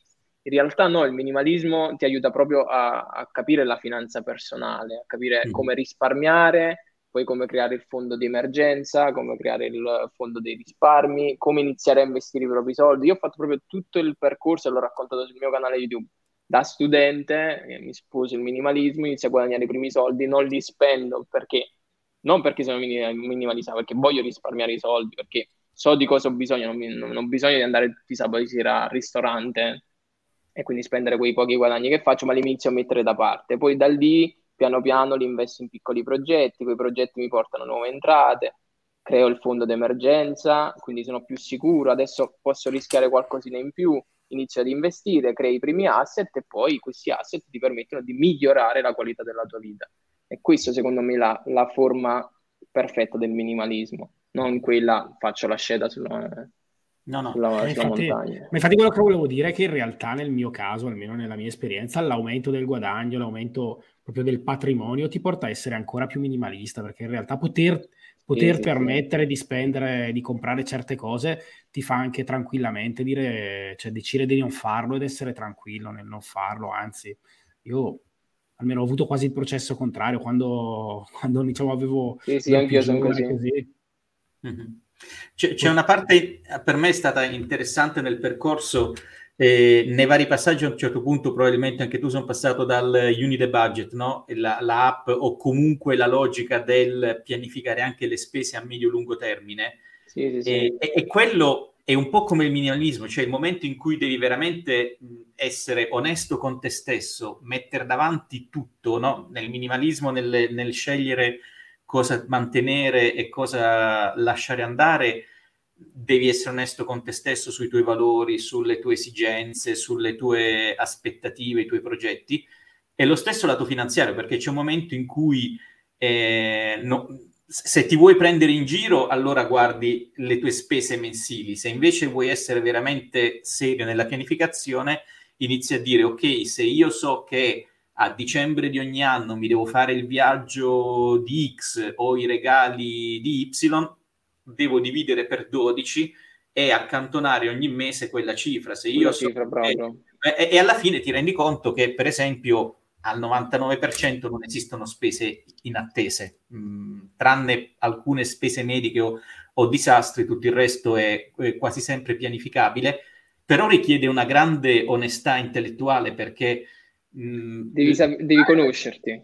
Esatto, ma anche eh, avendo una figlia, anche semplicemente banalmente il se questa si deve sposare tra vent'anni e ti costerà ragionare a lungo termine di festa, sì, già, eh? significa che già ci devi mettere 100 euro al mese. Si vede, si vede, si vede l'uomo del sud che pensa alla dote. no, ma un esempio banalissimo, no? o, o, le, o no, le, no, certo, però... le, le, voglio, eh, l'università, quello che è. studi all'estero o quant'altro, perché sono, ma sono cose molto difficili da fare perché eh, ti, ti, erodono il, il, tuo spazio di manovra oggi. Allora, eh, io ah, quest, quest'anno spendo tot, divido per 12, mi posso fare dei calcoli. No, invece se inizio a dire ogni 5 anni cambio la macchina oppure ogni tot faccio questa spesa e quindi devo accantonare, ti accorgi che il tuo spazio di manovra mensile dei 1500 euro ah, e 150 vanno lì e 100 lì e ti rode molto e quindi richiede un'onestà intellettuale non banale fare quelle, quell'esercizio e,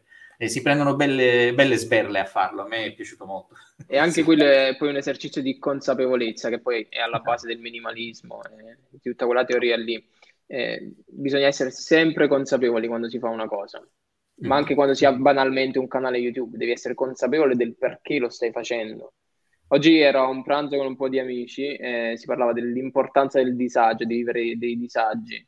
Eh, erano tutti imprenditori digitali. disagiati, no, imprenditori disagiati. No, no, disagiati no. Però na- cioè, la loro impresa online è nata da un disagio eh, quindi c'è anche la consapevolezza del disagio, la consapevolezza del fatto che sono partiti da, dai piani bassi e quindi si sono dovuti risollevare e quindi la consapevolezza del ok, devo spendere questi soldi per fare questa cazzata e questi altri hanno senso perché sono un investimento. Quale scelta prendo? Ok, sei consapevole de- del modo in cui spendi i tuoi soldi, mentre altri sono inconsapevoli, magari si trovano una fama improvvisa, dei soldi improvvisi e, e ne conosco tanti così e poi si bruciano. Certo. Quindi secondo me diventare consapevoli di se stessi, delle spese, dei soldi, che a volte sembrano lo sterco del diavolo, eh, è super importante. Secondo me l'esercizio principale che bisogna fare prima di iniziare a fare business. Qualunque prima di iniziare anche ad esporsi, prima di iniziare tutto. Lavorare prima su se stessi, Ecco perché poi io eh, all'inizio del mio canale parlavo molto di crescita personale perché la, la, stavo facendo su me stesso, stavo lavorando molto su me stesso. Ma immagino che tu la, la stia facendo ancora. In realtà chiedere... ho, delle, ho, le mie abitudini. Mm. Ho costruito le mie abitudini.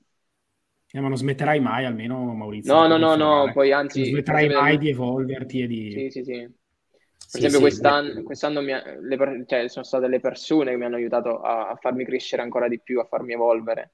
Quindi mi sono circondato di persone che non che erano, sono migliori, però eh, che ha, hanno un'esperienza migliore della mia, hanno un vissuto mi, migliore del mio, e quindi mi hanno aiutato a ragionare, quindi a, ad avere un mindset diverso. E sicuramente questa okay. cosa la porterò avanti nel tempo. Eh, ma questo mastermind. Mastermind? Ah, ok. Hai un mastermind quindi? Con delle persone? Ho un po' di persone che frequento spesso e ci confrontiamo su diversi temi importanti, tra giusto. cui anche la finanza personale. I disagiati di cui parlavi, giusto? Ho visto... An- anche, i disa- anche, i disagiati. che però ho visto erano insomma, in prima fila ad ascoltarti al TED, quindi insomma... Sì, sì, amici, amici. Quindi, quindi, bello. Ma dove riesci a programmare riesci a programmare tua, il tuo futuro, quindi hai già programmato, hai già qualcosa, diciamo, hai già disegnato il tuo futuro da qui, che ne so, 3-5 anni? O Io ho, ho, una mia idea, però online, l'online corre troppo, e quindi ti ritrovi che in un anno hai vissuto 10 vite. E quindi mm-hmm. almeno fino ad adesso i risultati sono stati più rosei di quelli che immaginavo. E quindi io ho i miei programmi, ma non, non, non so come, se, se, se, se, correranno anche loro, se tutto andrà in maniera diversa. La vita poi ti, ti cambia, cambia le situazioni, cambia i momenti, cambiano, cambiano le cose, quindi ho il mio piano, ma è relativo. Ok, quindi, però ce l'hai, diciamo che ti piace ogni tanto riflettere. Sì, mi, mi, piace, mi, piace, ragionare a lungo termine. Quindi ho, ho, i miei micro, i miei macro obiettivi, ho, so dove voglio arrivare, come ci voglio arrivare. Eh, se sai dove vuoi andare, sai quale strada prendere, sai quale strada scegliere. Quindi, okay. però tutto parte poi dalla consapevolezza, sai dove, dove vuoi essere, sai chi sei, eh, non chi vuoi essere, perché sai già chi sei. Eh, lavori solo per, per, per, crearti sempre di più. Eh, questo è un po' un discorso un po' più filosofico. Eh, però io lavoro per questo, cioè, non tanto per i soldi o per, per il lavoro stesso, che poi sono fini a se stessi, sono cose materiali. Io lavoro per stare bene con me stesso, io, io faccio, faccio, quello che mi piace e continuerò a fare questo eh, ho il mio piano per continuare ad evolvermi sempre di più. Diventerò tipo Super Saiyan un giorno. Però sì, lavoro, lavoro, per questo. Alla fine sì, sì, ma... gioco, non è non, il mio lavoro per eh, diciamo gioco. Che ci arrivi solitamente, almeno negli altri lavori, ci arrivi con un po' di tempo, no? Diciamo che a questa, alla consapevolezza anche del, del lavoro, magari a, a 30 anni comunque già un'età in cui cioè, si comincia a maturare. Forse ecco, non so se tu trovi te stesso più maturo rispetto alle persone della tua età oppure... Sì, e questo lo devo molto al digital, perché mi ha permesso di, di, di entrare in dei meccanismi diversi dai miei coetanei, magari i miei amici più stretti o gli amici che ho sempre frequentato. Eh, sicuramente mi, mi, ritrovo a parlare di argomenti completamente diversi. Poi il bello di chi lavora online, almeno questa cosa l'ho riscontrata spesso, è che sono tutte persone che poi cercano di migliorarsi proprio come persone, quindi ti ritrovi sempre a parlare poi di argomenti di crescita personale, chi medita, chi si prende cura di sé in un altro modo, chi eh, decide di fare un mese senza lavorare per staccare la spina, se ne va col camper in montagna da solo, per ragionare eh, queste cose poi ti, ti, ti, ti, migliorano, cerchi sempre di migliorarti sempre di più, non soltanto dal punto di vista finanziario, ma anche personale. E quindi ecco perché poi dico la vera ricchezza sono, sono le persone, il networking, eh, ti circoni di persone che ti migliorano. Eh, io cerco poi di, di, ricambiare e di fare lo stesso. Vedo, vedo un po' il lato romantico dei, dei business online. Eh, non porta invece all'isolamento in alcune persone perché in alcuni casi potrebbe portare a sentirsi un pochino diversi da, dalle persone che poi ti... cioè chi non fa poi invece il, il, il digitale, cioè, ma chi non è... Eh, viviamo un po' nella nostra bolla. Mm. E magari chi segue questo, chi vi segue potrebbe un po' portare, trovarsi un po' in isolamento perché magari non trova delle persone così nella propria cerchia di amicizia e quindi tende un pochino magari a ma guarda, in realtà eh, ce ne sono tante di persone che così, eh, ad esempio io ho fatto un, uh, un meetup a Napoli, eh, sono venuti un sacco di ragazzi e tra di loro si, si assomigliavano tutti, erano più o meno tutti come me che avevano voglia di fare, voglia di migliorarsi. E mi avevano, ris- cioè, avevano detto proprio questa cosa, non trovo nessuno come, come me. Ho detto guarda questa stanza è piena di ragazzi che, eh, che, che sono come te. No. Eh, era l'evento, cioè sono conosciuti a quell'evento, quindi partecipare agli eventi è fondamentale. Questo credo Giovanni sia collegato anche al discorso che facciamo prima, no? del il cambiare città. Può essere città, può essere nazione, ma sicuramente anche eh, la cerchia, no? Perché se a 30-40 anni continui a uscire con le stesse persone con cui uscivi a 15 anni, facendo le stesse cose, le stesse battute, non danno gli eh, stessi non cioè è un copia e incolla del giorno precedente. E... e qui rientra il minimalismo, il saper lasciare andare. Esatto, cioè perché a un certo punto devi, cioè, cam- altrimenti staremmo oggi tutti e tre qui con Big Jim davanti perché a sei anni avevamo Big Jim, no? Cioè, eh, per forza cambi, cambiano le cose e appunto se non ti ritrovi con le persone, come diceva Arcangelo, cercali altrove, perché comunque ci sono sì, sì, certo. che hanno... Se tu fai le, sempre le stesse cose, ti ritrovi sempre con gli stessi risultati. Sì, sì, e, e soprattutto circondando, eh, circondandoti delle stesse teste, sì. mh, mm, poi ti trovi molto ancorato nella maniera negativa del termine, nell'accezione negativa del termine. E quello, eh, per, per, questo a me piace il, l'esperienza in, in, altri posti e tutto, perché è un momento in cui puoi fare un reset e, e arrivare in una città di cui non sai niente, e allora vai a caccia di persone che sono affini con il tuo modo di pensare, di lavorare, di agire e tutto, e, e quindi ti, ti, puoi ricostruire un... No, no, è, sicuramente sì, la parte crescita è, porca miseria ragazzi, fondamentale. C'è quella frase, c'è quella frase fatta che per me è verissima, siamo le cinque persone che frequentiamo di più. Eh, no. esatto, ed è terribilmente vero. E... Eh sì, è terribilmente bravo, terribilmente vero. Mm-hmm. Eh, se, se, tu per esempio frequenti cinque persone che tendono a migliorarsi sempre di più, sempre di più, sempre di più, ti senti fuori il, il loro gioco e quindi che fai? Ti migliori anche tu, provi a metterti in gioco, provi a fare cose diverse e così via. Eh sì, anche il sì, sì. Ecco, questo è, non è banale, diciamo, trovare... Dice se sei quello più intelligente nella stanza, sei nella stanza sbagliata. Perché cioè, eh, vero, vero. eh sì, bisogna sempre cercare una nuova stanza e nuovi compagni di viaggio. Vero, Senti, Arcangelo, volevo, volevo chiederti: Mr. Reset va bene come nome? No, non lo so, visto. No, mi piace, mi piace. Bello, vero, Mr. Reset? Beh, Mr. Reset devi sapere, ti stavo raccontando prima, che nasce dal fatto che. Eh, un momento non facile della mia vita, quindi una separazione improvvisa con eh, 2000 strascichi che si stanno ancora sviluppando e, e, e fui aiutato da, da, Giorgio Mr. Rip e nella descrizione del, eh, della situazione lui mi definì come Mr. Reset perché appunto a 47 anni ho dovuto fare un reset totale della mia vita e poi, mentre Giorgio era eh, eh, ospite di Giovanni nelle varie live e tutto, a un certo punto mi hanno, mi hanno, tirato dentro e ho aperto il mio canale che sto usando per documentare un po' di cosucce, inizialmente per mia figlia, però poi alla fine mi, mi sta divertendo. Eh, eh però, no, però sì, volevo, mi, volevo, mi volevo arrivare, però qui volevo arrivare un po' a metterti, cioè nel senso devi, devi, superare un po' quella tua sindrome, non so se è una sindrome dell'impostore, cos'è, che pubblichi poco, Maurizio. No, no, è la sindrome del, del, dell'incasinato, no, perché devo iniziare a, a, lavorare un po' di più, però sì, sì, sì. Che, il, eh, il nome giusto ce l'hai, quindi insomma poi... sì, esatto. Ora, ora cioè, appunto, come dicevo, io sono, ho, ho finito oggi la parte amministrativa, residenza e tutto, ora mi è arrivato tutto a casa, trasloco finito, non posso più usare la scusa del ho traslocato da poco per, per avere la eh, casa. L'ho usato anch'io due settimane fa.